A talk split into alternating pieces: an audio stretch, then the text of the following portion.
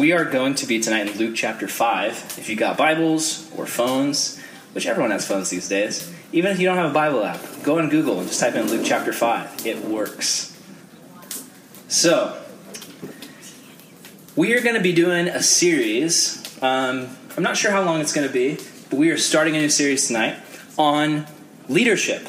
When you freshmen weren't here at this point, but I was sending out a text to a bunch of the uh, kids who are already in the group, the students, and I asked them, what kind of series would you guys like to hear? And I gave them a list of things. There was a poll, and one of the number one things that got chosen was a series on leadership. So that's what we're doing. We are talking about what it means to be a leader. So think about the word leader. Like when you think of the word leader, what do you think of? Like what comes to mind? I know for me, um, I think of my best friend Trevor Daigle, just natural born leader, awesome dude. And he was the kind of guy where I don't know if you guys have friends like this, but like you know, you know when your friends are like trying to figure out where to go to eat. You guys ever deal with that? You have friends and you're trying to figure out where do we go to eat. Friends. What? Friends. Sorry, Stefan. Stefan needs friends, FYI. But for us, we would always be like, where are we going to go? Do we want to go to Starbucks? Do we want to go to Chipotle? Do we want to go to Panda Express? And Trevor would just be like, we're going to Round Table. And no one would ask questions. No one would debate. It was just like, that guy's the leader. And we would go. Whether it was what we were going to watch on TV or what movie we were going to go see, he would usually make the decisions. And we were all happy to follow along because he was an awesome leader. I know for me, like, I think of a businessman when I think of leader, like a team captain or like a pirate ship captain or like a dad. I don't know. Those are all the words that come to my mind when I think of leader. But I want to ask you guys, like, think about what it means to be a leader. Does, does being a leader mean bossing people around? Does it mean like demanding loyalty from others? Or does it mean that, you know, leadership is like a platform for success, fame, and fortune? Like, if you become a leader, you will instantly have all of your dreams come true? Well, tonight, I have a point I want to make to you guys. And before I say that, I want to say this. Uh, it's a quote by a guy named John C. Maxwell. A leader is one who knows the way, goes the way, and shows the way.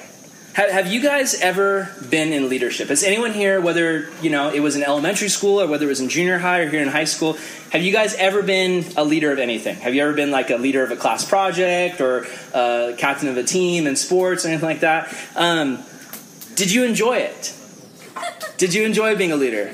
Raise your hand if you've ever been a leader and you've enjoyed it. Okay, so a few people. So that's not wrong. Uh, like leadership is actually something that's not wrong to desire because God made humans to lead. Like when God put Adam and Eve on the earth, he put them there to basically be in charge of leading the world like in, in charge of going into the world and, and making it move forward to take the garden of eden and expand it beyond the garden walls so leadership is not a bad thing however there's a right and wrong way to lead so for the first message my focus is just on one thing and that's if you're going to be a good leader you have to be a good follower and you might hear that and you might be like well leaders are supposed to be in the front and if you're following someone, you're not in the front, you're behind. So, how does that work out? Well, I would say that if you want to be a great leader, you have to become a great follower because even though people don't hardly ever talk about it, all of history's great leaders got their start following. Think about Joshua. Joshua in the Bible followed Moses for more than 40 years before he led the children of Israel to the promised land. Elisha served Elijah for 10 years before he took up his master's mantle and went on to perform even more miracles. And Peter followed Jesus for three years and he made a lot of mistakes before he and his other disciples turned the whole world upside down, like it says in the book of Acts. So, for those of you guys here, I think every single one of you guys is called to be a leader in some way. Some of you guys will grow up and you might end up being a boss. That might sound horrible to you now. You're like, bosses are so lame. But you guys might end up becoming a boss one day. Um, some of you guys might end up leading families. Um, some of you guys might end up leading volunteer teams at a church. Some of you guys might end up teaching Bible studies or becoming pastors. Or uh, there's lots of different ways you can lead. And so I think every single one of us needs to know how we need how we can lead. Because the reality is even if you don't become a leader as far as your paycheck goes or like what your job is, we all lead in different ways. Every single one of us has different people who look at us and follow us, whether it's siblings, whether it's friends, underclassmen. I even know sometimes, um, you know, you'll have somebody where they're such a strong leader where they're an underclassman and some of the upperclassmen follow them. It's rare, it doesn't happen often, but sometimes it does. So for all of us who lead, which is every single one of us, we all lead in some ways. We got to ask the question. Three questions. Where are you going? Why are you going? And who is leading the way? Those are questions we have to ask. Where are you going in your life? Where are you going so that when people follow you, where are they going as well? Also, why are you going? Like, what is your purpose? What is your motivation? What is your reasons for going the way you do? And the main question is, who is leading the way? Because the reality is, every single one of us, even if we're the leader, we're always following somebody or something. For us, our faith is all about following. Christianity is like this long history of followers. Um, the early Christians called Christianity not Christianity, not Calvary Chapel, not Catholicism or Methodism or Lutheranism, or, or I don't know what it's called. Lutheranism. I don't know. I have no idea what to call it.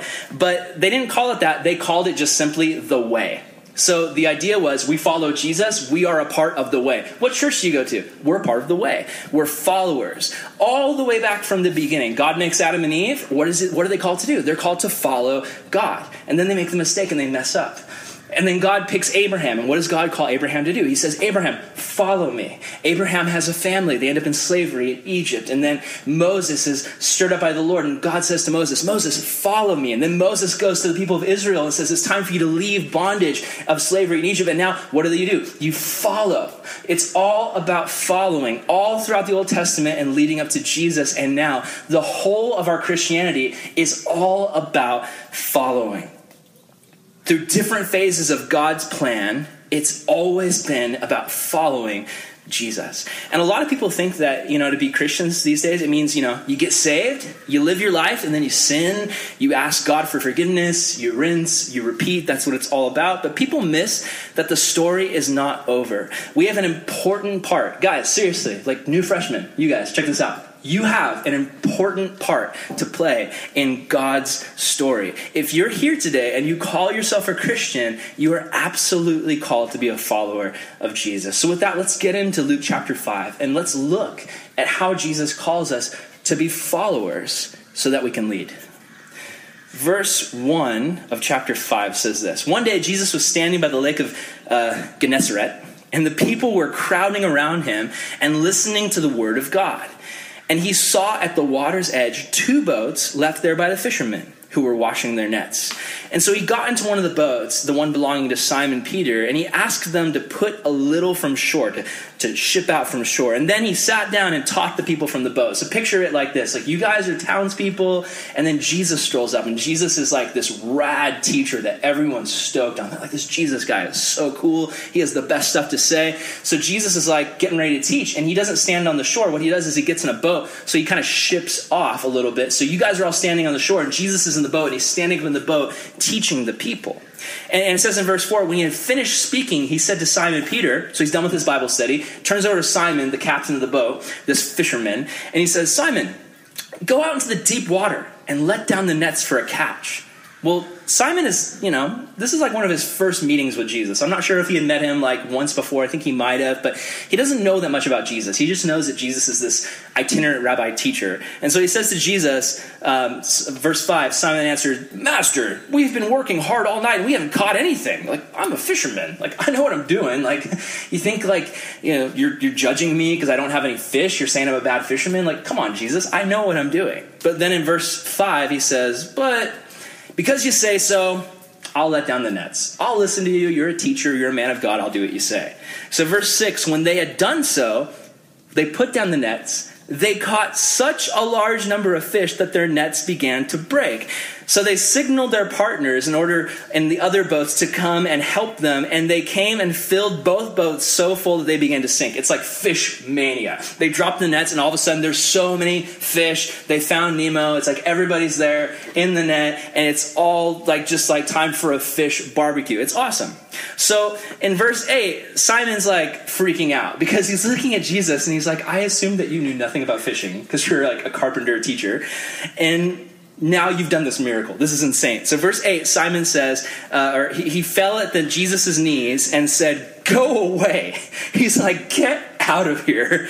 Um, I am a sinful man. He's not like mad at him. He's just like, Please leave. Like, I am not good enough to be in your presence. You are amazing. Verse 9 For he and all his companions were astonished at the catch of fish they had taken, and so were James and John, the sons of Zebedee, Simon's partners. And then Jesus said to Simon, Don't be afraid. From now on, you will fish for people which probably sounded weird. Like he's like, "What are you talking about? Like, do we grab like hooks and bait and like go like Jesus? Like, just imagine how weird that would be if like you'd never met Jesus and he walks up and he's like, "Hey, I see you're fishing. What if we went and fished for people?" Like, just it's a little creepy. Anyway, um, so verse eleven. So they pulled their boats up on the shore and they left everything and they followed him. So this is one of Peter's stories and this is a story for us, for me at least. I love this story because it's such an amazing example of how we are to follow. Peter ends up being an amazing leader. He doesn't start out that way. He ends up being an amazing leader, but he starts with following.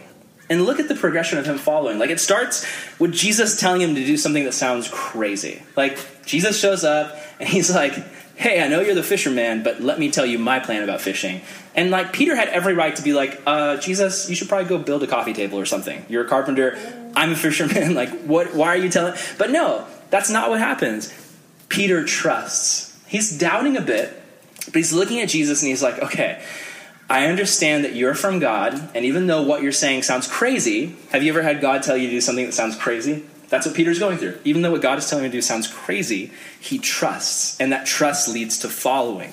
And even though he feels unworthy, following leads Peter to realizing his potential. This is the start of Peter's journey of going and following Jesus and doing great things for the Lord. Years later, Peter would be walking, this is after Jesus' death. Peter would be walking with John, and they'd see a lame man, like a guy who couldn't walk, and they'd go up to him, and the lame man's like, Can you give me some silver and gold? I really need some silver and gold. And Peter is just like, You know what? I don't have silver and gold, but in the name of Jesus, get up and walk. And the dude is healed. That's that's not who Peter was in this story in Luke chapter 5. Like in, in Luke chapter 5, if you told Peter that like somebody could heal somebody and make them walk, Peter would be like, That's insane. That's not real. He started out with such little faith, but through following Jesus, he grew into an amazing leader. Peter was the guy who after Jesus had died, he gets up in the, the Pentecost and, and the book of Acts. He gets up and he teaches this Bible study to a crowd of people. And it's such a powerful message. Not that Peter's an amazing speaker, but God speaks through him that 3,000 people in one day, in one message, get saved. Peter's a great leader, but he began as a follower and he remained a follower his entire life. He let Jesus lead him, and then others followed where Jesus led. Do you get that?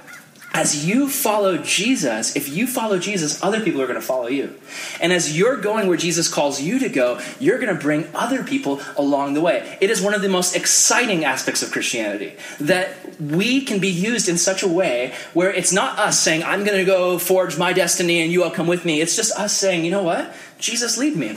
Like, in your school, in your family, in, in, your neighborhood, with your friends. I'm not talking about necessarily big things like going to Africa, which is awesome. We've had some counselors who went to Africa. Jesus led them there. It was an amazing, awesome thing. Jesus does that. He leads us to these big, awesome things. But on a day to day basis as well, Jesus wants to lead you. When you wake up in the morning, when you're going downstairs and you see dishes in the sink and you think, I could just play video games today, or I could help my mom. Or you see a friend and they're down and you think, I've got my own issues, I don't want to talk to them. Or you think, Jesus is leading me right now to speak to them, to bless them, encourage them. There's so many opportunities where Jesus is calling us and leading us. Jack Hyles says this Nobody is fit to be a leader unless he would rather be a follower instead of a leader. We are all called to be leaders, but we're not worthy to be leaders until we're first followers.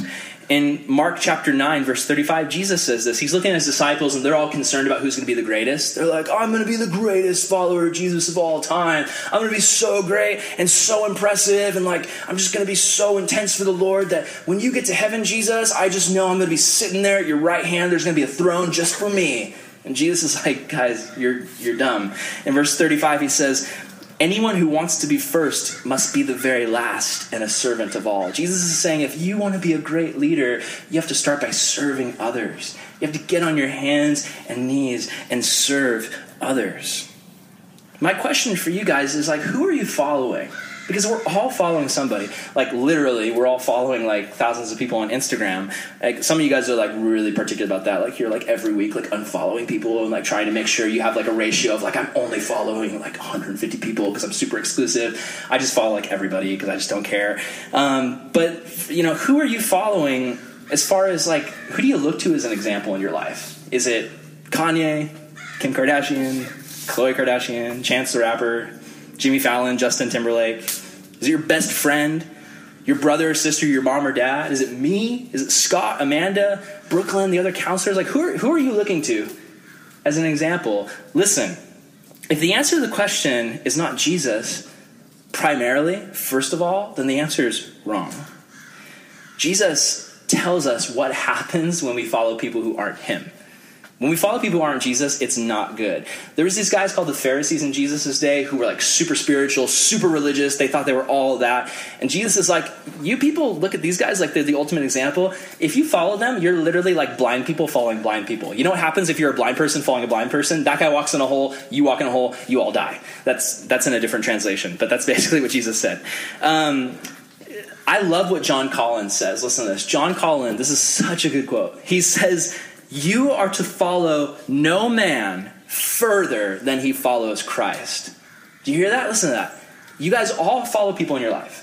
Whether it's someone you follow on Instagram and you're like, I love this person, they're so cool, their fashion is so cool, or they're so funny, or it's someone in your school, they're the classmate, someone in your family. Um, you all follow somebody. We all look up to people, we all aspire to be like people. I know I have my whole life.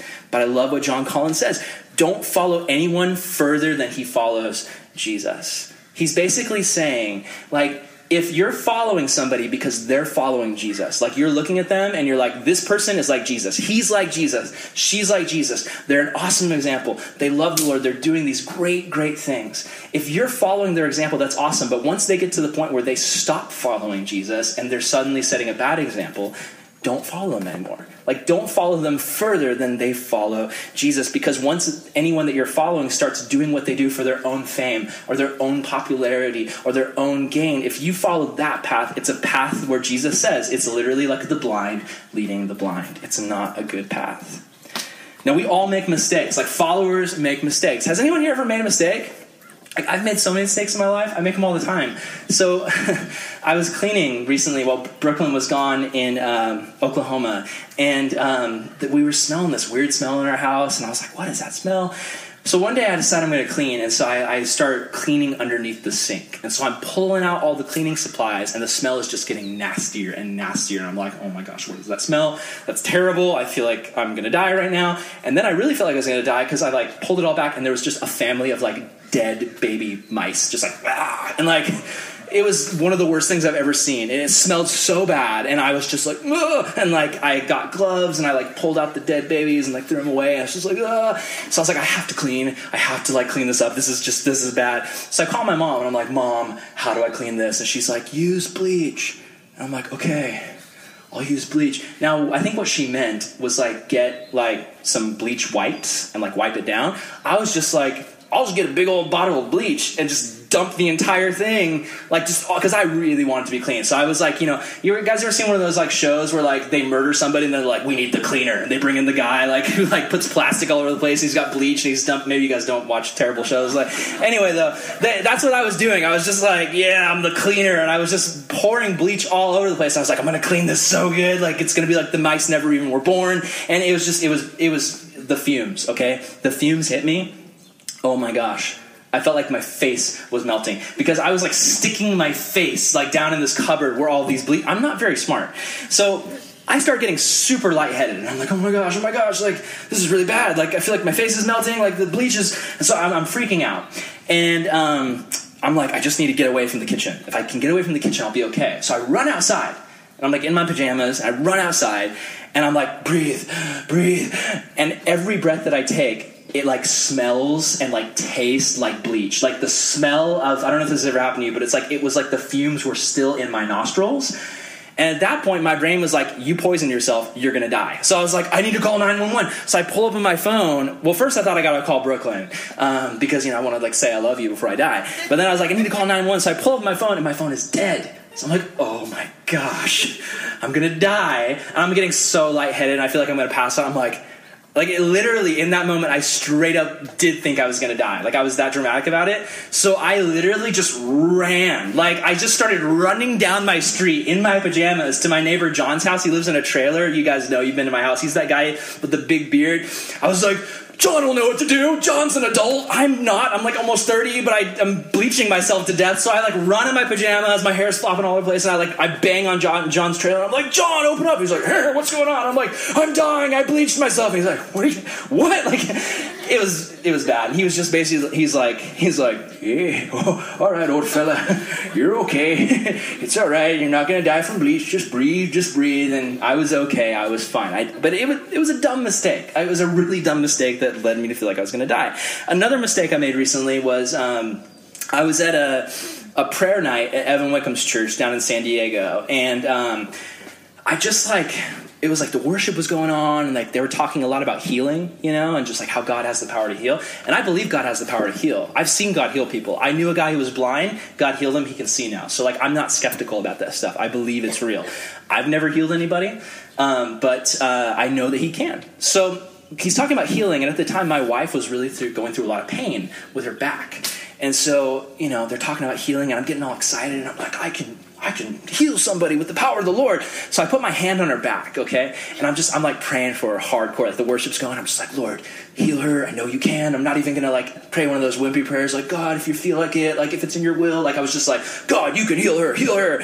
And I'm just like, I'm just putting my hand on her back, and I'm healing for her or, or praying her. I don't know what I'm saying. my gosh, I'm having like a speech impediment right now. I was praying for her to heal her, and she looks at me and she goes, "Honey," and I'm thinking she's going to tell me she's healed. And she's like, Can you take your hand off my back? It really hurts when you do that. so I was bummed. I was like, Oh man, I made a mistake. And that's Peter. He's all about mistakes. He's like, he's so dumb. He has much more of a speech impediment than I do, where he's standing there and Jesus is like, I'm going to die and come back from the dead and save people. And Jesus, or Peter's like, You'll never die, Jesus. And Jesus is like, Peter, you're literally being a servant of Satan right now. Get behind me. Like, what are you doing? Peter is constantly making mistakes, just like I am. If you're like me, just like you are. But Jesus never gives up on Peter, and he never gives up on us. Jesus is the God of second chances. Now, guys, I want to talk about what following means for us. Here's a couple things to remember about following if you're taking notes. One, following means forward motion. A lot of times in our Christianity, we're like, I went to camp and like God spoke to me and it was rad and I'm good now. Like I don't need to learn anything else from Jesus the rest of the year. Like I'm solid. I don't know if you ever get that way, but I do. It's like we have these moments of great spiritual heights and then we're just kind of like I'm done growing.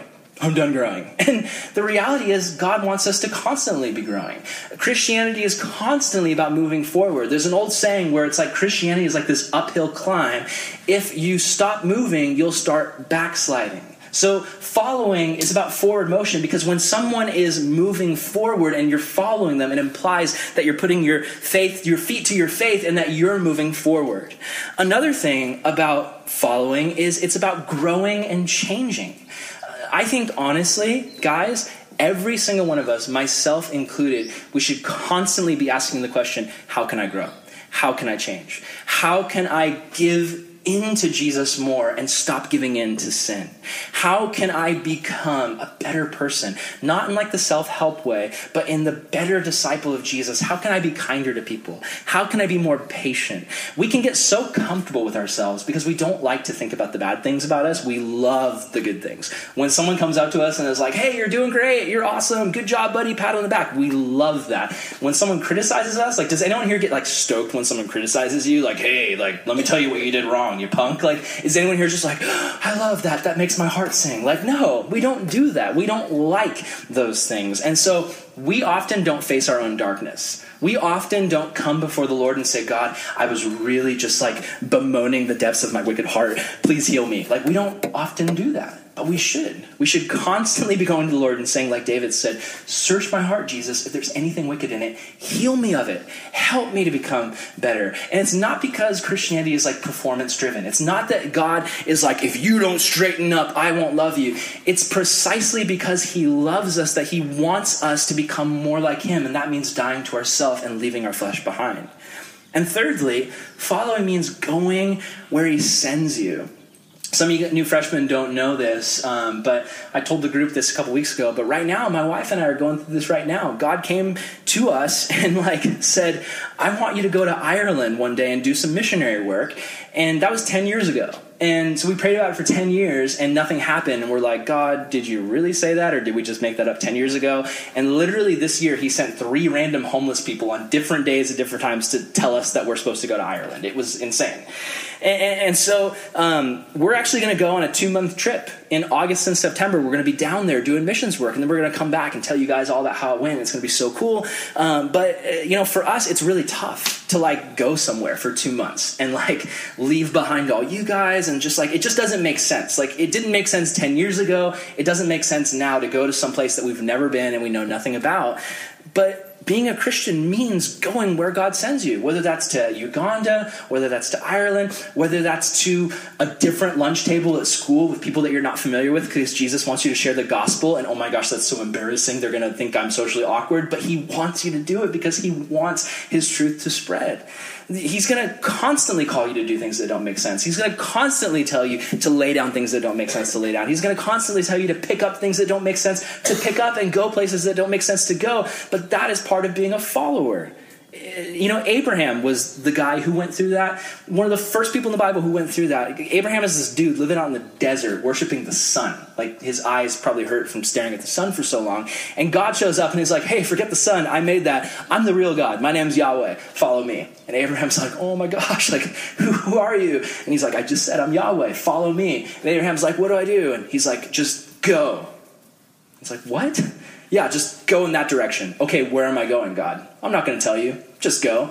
That's what Abraham had to deal with. But that's why Abraham, for us, is such a great example of faith. So many times in your life, God's going to tell you to do something, but He's not going to give you the next step or he's not going to give you the full plan. He's going to just give you the next step. He's, he's going to say, Hey, I've got a great plan for you. And you're like, God, what is it? What's the 10 year plan? What college do I go to? Who am I supposed to marry? What job am I going to get? What are my 17 babies' names going to be? Whoa, 17 babies, that's crazy. I know, God, but it's your plan. I don't know. It sounds like your plan. Uh, anyway, like, you know what I mean? It's like we have all these, like, we have all these expectations that God is going to tell us how the whole thing is going to go, but oftentimes God is like, hey, you're not ready for that. If I told you the whole plan, you would screw it up. So here's the next step.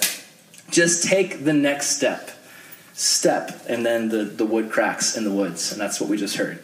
Um, that's what Abraham went through, and that's what the 12 disciples went through, and that's what we went through. It, it, that's what we go through. Jesus is constantly saying, Follow me. Now, here's another thing that we're called to do. We're called to be planted. We're called to be planted. Today, when I was walking in the park, I saw a tree. And I was looking at that tree, and it was just, it was a big tree. Like, look at this tree. This is perfect. This, it's a live illustration. Look at this giant, beautiful tree. I feel like it's going to start, like, speaking to us. It's just, it's amazing. So, this tree let's say it was a little sapling. Like, just imagine this tree is like a little baby tree, like Groot, like baby Groot. You guys remember baby Groot? He's like doing the little dance moves. So, just a baby little baby tree. So, if that tree is going to grow up and be big and strong, what does it have to do? It has to root itself. It has to like dig those roots deep down and start soaking up the soil. If that tree decides to like come to like the source of its power and only just like get it a little bit, you know, like, oh, it's Sunday, time to get a little bit rooted. Now I'm going to pull my roots up and keep walking around. That's what a lot of us do. Jesus is saying to you, be rooted, be constantly connected with the Spirit of God. But instead, we're like, oh, I'm just going to come on Wednesday and hear a Bible study and like maybe get a little bit out of it. And then I'm going to like just pull my roots up and I'm just going to live my life the way that I want. And Jesus is like, no, I want you to constantly be tapping into who I am. We need to be rooted in our faith. So many people walk away. And I've seen people from this group, people that I love with all of my heart, like follow Jesus hardcore. Like they are just the poster child for loving Jesus. And they're like, I'm a Jesus freak and I love the Lord. And now they want nothing to do with Jesus and they hate him and they just they hate the faith and they hate followers of Jesus. And, and, and, I've heard people say, you know, oh man, I just can't be a Christian anymore because Christians are terrible. Like, you don't know, like, Christians hurt me. Christians did wrong things. Like, the church is messed up. It's corrupted and all this stuff. Here's my question for them and for us if you feel that way ever. Are we talking about Jesus? Was Jesus the one that hurt you? Was Jesus the one who did those things to you? Was Jesus the one who let you down? No, it's always people. And That's why it's so important that we Christians, who, if you're here today and you're like, I'm not one of those people, I love Jesus and I follow him, great, awesome, but do we take our faith seriously so that when someone looks at us, they're not going to say, That was a Christian who let me down, but they're going to say, That is a hardcore follower of Jesus and I want to follow them because they follow him. Because there's a lot of jerks out there who claim to be Christians, but they don't actually practice the faith. You know, they're like, Oh, yeah, I went to I went to church once. I got saved. I got saved at a youth camp, but now they're living a, in a, their life in a way where it stumbles everyone around them, and they don't care about Jesus. And their their favorite verse is just "Judge not, lest you be judged," and they just want to do what they want to do. Those people claiming to be Christians and living that way, they're hurting the faith. I saw this picture that just really spoke to me. It was like a picture that showed up on Instagram, and it was basically you see this church and it's set up and it's like on this cliff and there's tons of people going into the church just like pouring into it. But the the church is situated where it's like the front door is on the edge of the cliff but then the back is just like hanging out. And so people are walking into the church but then they're falling off the cliff because there's no there's there's nothing there. It's hollow and for us as Christians, for us as a youth group, if all we are is just pizza and games and bonfires, but there's no substance, we don't have any foundation in Jesus, we don't want to see people coming here and then just slipping through the cracks because there is nothing here to keep them there. We want to be a church. We want to be a group at Calvary Vista here where people come and they say, I love Jesus. And when I'm with you guys, I want to love Jesus even more because when I spend time with you, you remind me of how amazing and beautiful and wonderful the family of God is. And now I want to follow Jesus even more. The problem is, many of those people never fully understood who Jesus was. I'm going to read you guys a story by a guy named Josh Doolin. This is from Josh. I'm going to read his words. So Josh says, I grew up in the church and I went to a Christian school. And from the start, I was expected to look a certain way and do certain things. My parents loved the Lord and wanted to be sure that I did too. So ever since I can remember, I had been taught that Jesus is the only way to heaven. He loves me and died for me, and I have to follow him. However, how to follow him never really got explained much beyond what not to do. And the way I saw following was to wear Jesus accessories. I don't know what that is, like maybe a little cross necklace or something, I don't know, uh, and keep my shirt tucked in. And always have good manners and make wise choices. And uh, up until high school, I believed that God had set the bar, and if I was going to get into heaven, I better not fall short. And in middle school, there were so many temptations around me. I remember feeling so much guilt after seeing a TV show that I wasn't supposed to watch, or looking at a girl in a bikini on Instagram, or, uh, you know, I was instantly afraid that God would erase me from the list. And, and I tried so hard to hold on to the Christian lifestyle by following rules, but found myself incomplete. I saw God using other people in incredible ways, but never saw Him doing anything in my life, and I was sure I wasn't following hard enough. So I would try harder not to mess up, but trying wasn't working. I began to please people since I didn't believe I could please God. And wherever I could feel accepted is where I went. I got good grades to be accepted by teachers. I helped out at home to be accepted by my parents. But most of all, I wanted to be accepted by my friends. And I was shy, but I had a deep longing to be a part of the in crowd. I hoped that my acceptance from these people would make me feel better but it didn't. I was terrible at fitting in. I was extremely awkward and couldn't last two minutes, even two seconds talking to a girl. I just wanted someone with open arms to reach out and take all the stress away, someone who would love me for me, an awkward and insecure person as I was. And the year I started high school, the Lord answered my prayer and led me to a close friend who accepted me. He had a true relationship with Jesus. And we were both calling ourselves Christians, but he wasn't overly exhausted like I was. He was secure of who he was in Christ.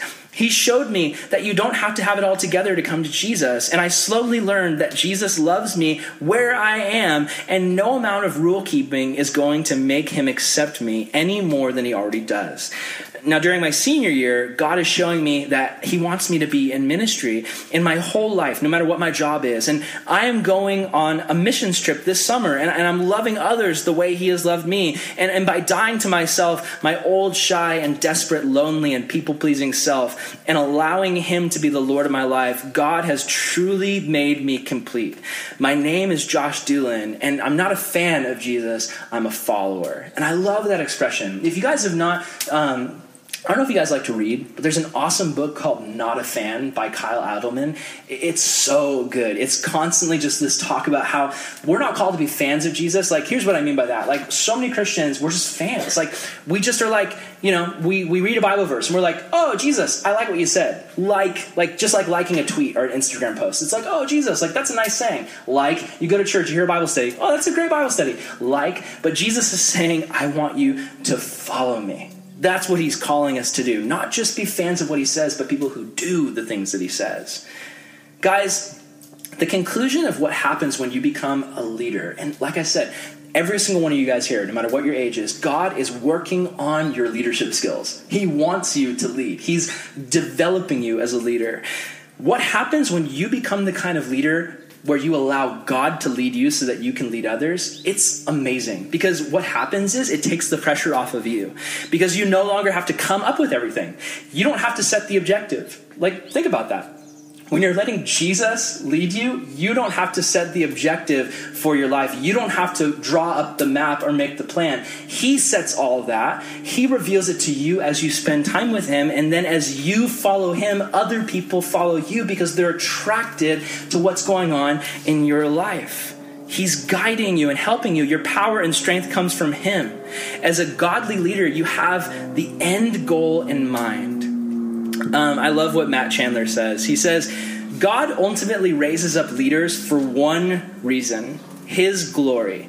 He shows his power in our weakness. He demonstrates his wisdom in our foolishness. We are all like a turtle on a fence post. So just imagine a fence and like a fence post, and then just like a turtle sitting on a fence post. Here's what he says If you walk by a fence post and see a turtle on top of it, then you know somebody had to put it up there because how the heck would that turtle like climb up on that fence post itself? It wouldn't happen. So, in the same way, God wants us to put us in leader. He wants to put us in leadership to the point where not people look at us and say, "Oh, look at him! He climbed up on top of that fence post by himself. What a great turtle!" God looks at us and He says, or, or people look at us and they say, "Wow, I know that the reason that person is doing so well has to be because of their relationship with Jesus. That's what I want people to see in me. Because I'm a, I'm a screw up. I mess up all the time. I do stupid things. I say stupid things. I'm socially awkward and strange. And, and I'm glad that my wife loves me because I never thought anyone would. And just like, just, it's insane. The, the life that I have is so blessed and it has nothing to do with me. It's because Jesus has blessed me as I've surrendered to him and followed him. Now, here's my question for you guys like, what is your end goal? Like, in any situation, you have to ask yourself, as you're doing what you do, what is your end goal? Like, for instance, I had a crush on a girl like all throughout junior high, and my end goal was that one day I would marry her and be happy because I wanted happiness. Or, you know, when I was a kid, I played t-ball because I thought it would be fun, and so like my end goal was fun and also like making my dad proud of me. Um, and he's proud of me, but not because of baseball. I was really bad at baseball. Um, for you in your life right now, the things that you're pursuing, what is your end goal? Is it you know you're thinking of college? Is it like I need money? I need success? Or right now, maybe you're messing around with drugs a bit and you're wondering, like, you know, is this going to make me happy? And you're pursuing that. That's your end goal happiness through substances. Or maybe the things that you post on social media, like, what are you thinking? What's your end goal through that post? Is it to get attention? Is it to appear attractive to people? Is it to seem cool? What, what, is, what is your goal? I think that Paul gives us an example of what the best end goal is. When Paul the Apostle said, looking not at the things that are behind, but looking ahead, I press forward to the goal that is Jesus Christ. Jesus Christ is Paul's goal. And it's such a great goal because here's a couple reasons why Jesus is a great goal. One, Jesus created us to be loved. He created you to be loved and for you to love Him. Catch that. God did not create you just so that you could love Him. Like he wasn't some like you know like needy like just like deity who was like I'm insecure I need to create people to love me. No, God created you because He wanted to love you. He wanted a relationship with you. He wanted the beautiful back and forth. Uh, another is that God loves you so much that He died for you. And we've heard that so much, it becomes just something that we just glaze over. But He loves you so much that He would have died for you if you were the only person on the planet. He desperately loves you. And three, God has a goal for the world. Look around the world. Look at how bad it is. Look at how horrible people are to one another. Look at the violence and the shootings and the racism and the, and the sexism and just the hatred all around the world of people towards one another. Like, those are only a few of the world's problems. There are so many more. God envisions a world, a planet Earth, where one day none of that stuff exists, and all that exists is a world where people love one another and love God, and it's just this ultimate planet of freedom where there's no more limitations, and it's just us experiencing things the way they were always supposed to be. It's amazing. And, and, and what happens is when we don't follow God, when we don't follow his plan, in the book of Proverbs, Solomon says this. He says it's just, it's vanity. It's all vanity, vanity. Here's what that means it's a Jewish word, it's a Hebrew word, hevel. Everyone say hevel. Hevel. So, what is hevel? Look right there. You're looking at it. It's smoke. That's all it is. He's saying basically your life is a vapor, and he's saying that if we live for ourselves, literally, our life will just be like smoke. It'll be like, there it is, and oh, it's cool, and then oh, it's gone. And that's all there is to it. But if you live for Jesus, you're living for a kingdom that lasts forever. Everything else is just chasing the wind. Guys, I I just man, personally, like how do you follow jesus? Like what does that look like? I know for me growing up like what they told me what i was told was just like you know how do i follow jesus pastor? Well just read your bible and pray every day and you'll be fine. And like that was like the magic formula. It was just like yeah like you want to follow jesus? Just do your devotions. Like get up in the morning and read. And you know that ties into you know this idea of abiding. You guys ever heard where jesus says you know abide in me and i'll abide in you you guys ever heard jesus say that? It's like i'm the vine you're the branches abide in me. That's what relationship looks like. And and prayer is us speaking back.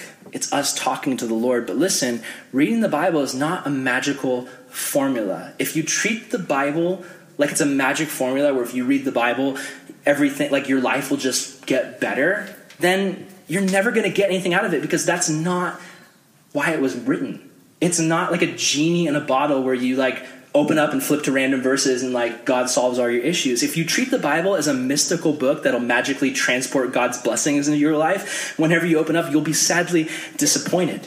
But listen, if you listen, guys, I'm wrapping up if you treat the Bible as God's living word, where every time you open it up, you are beginning a conversation with the person who made you and loves you, if you treat the Bible as a portal into relationship, then you'll be so blessed. We need to listen to God's voice. Now, listen.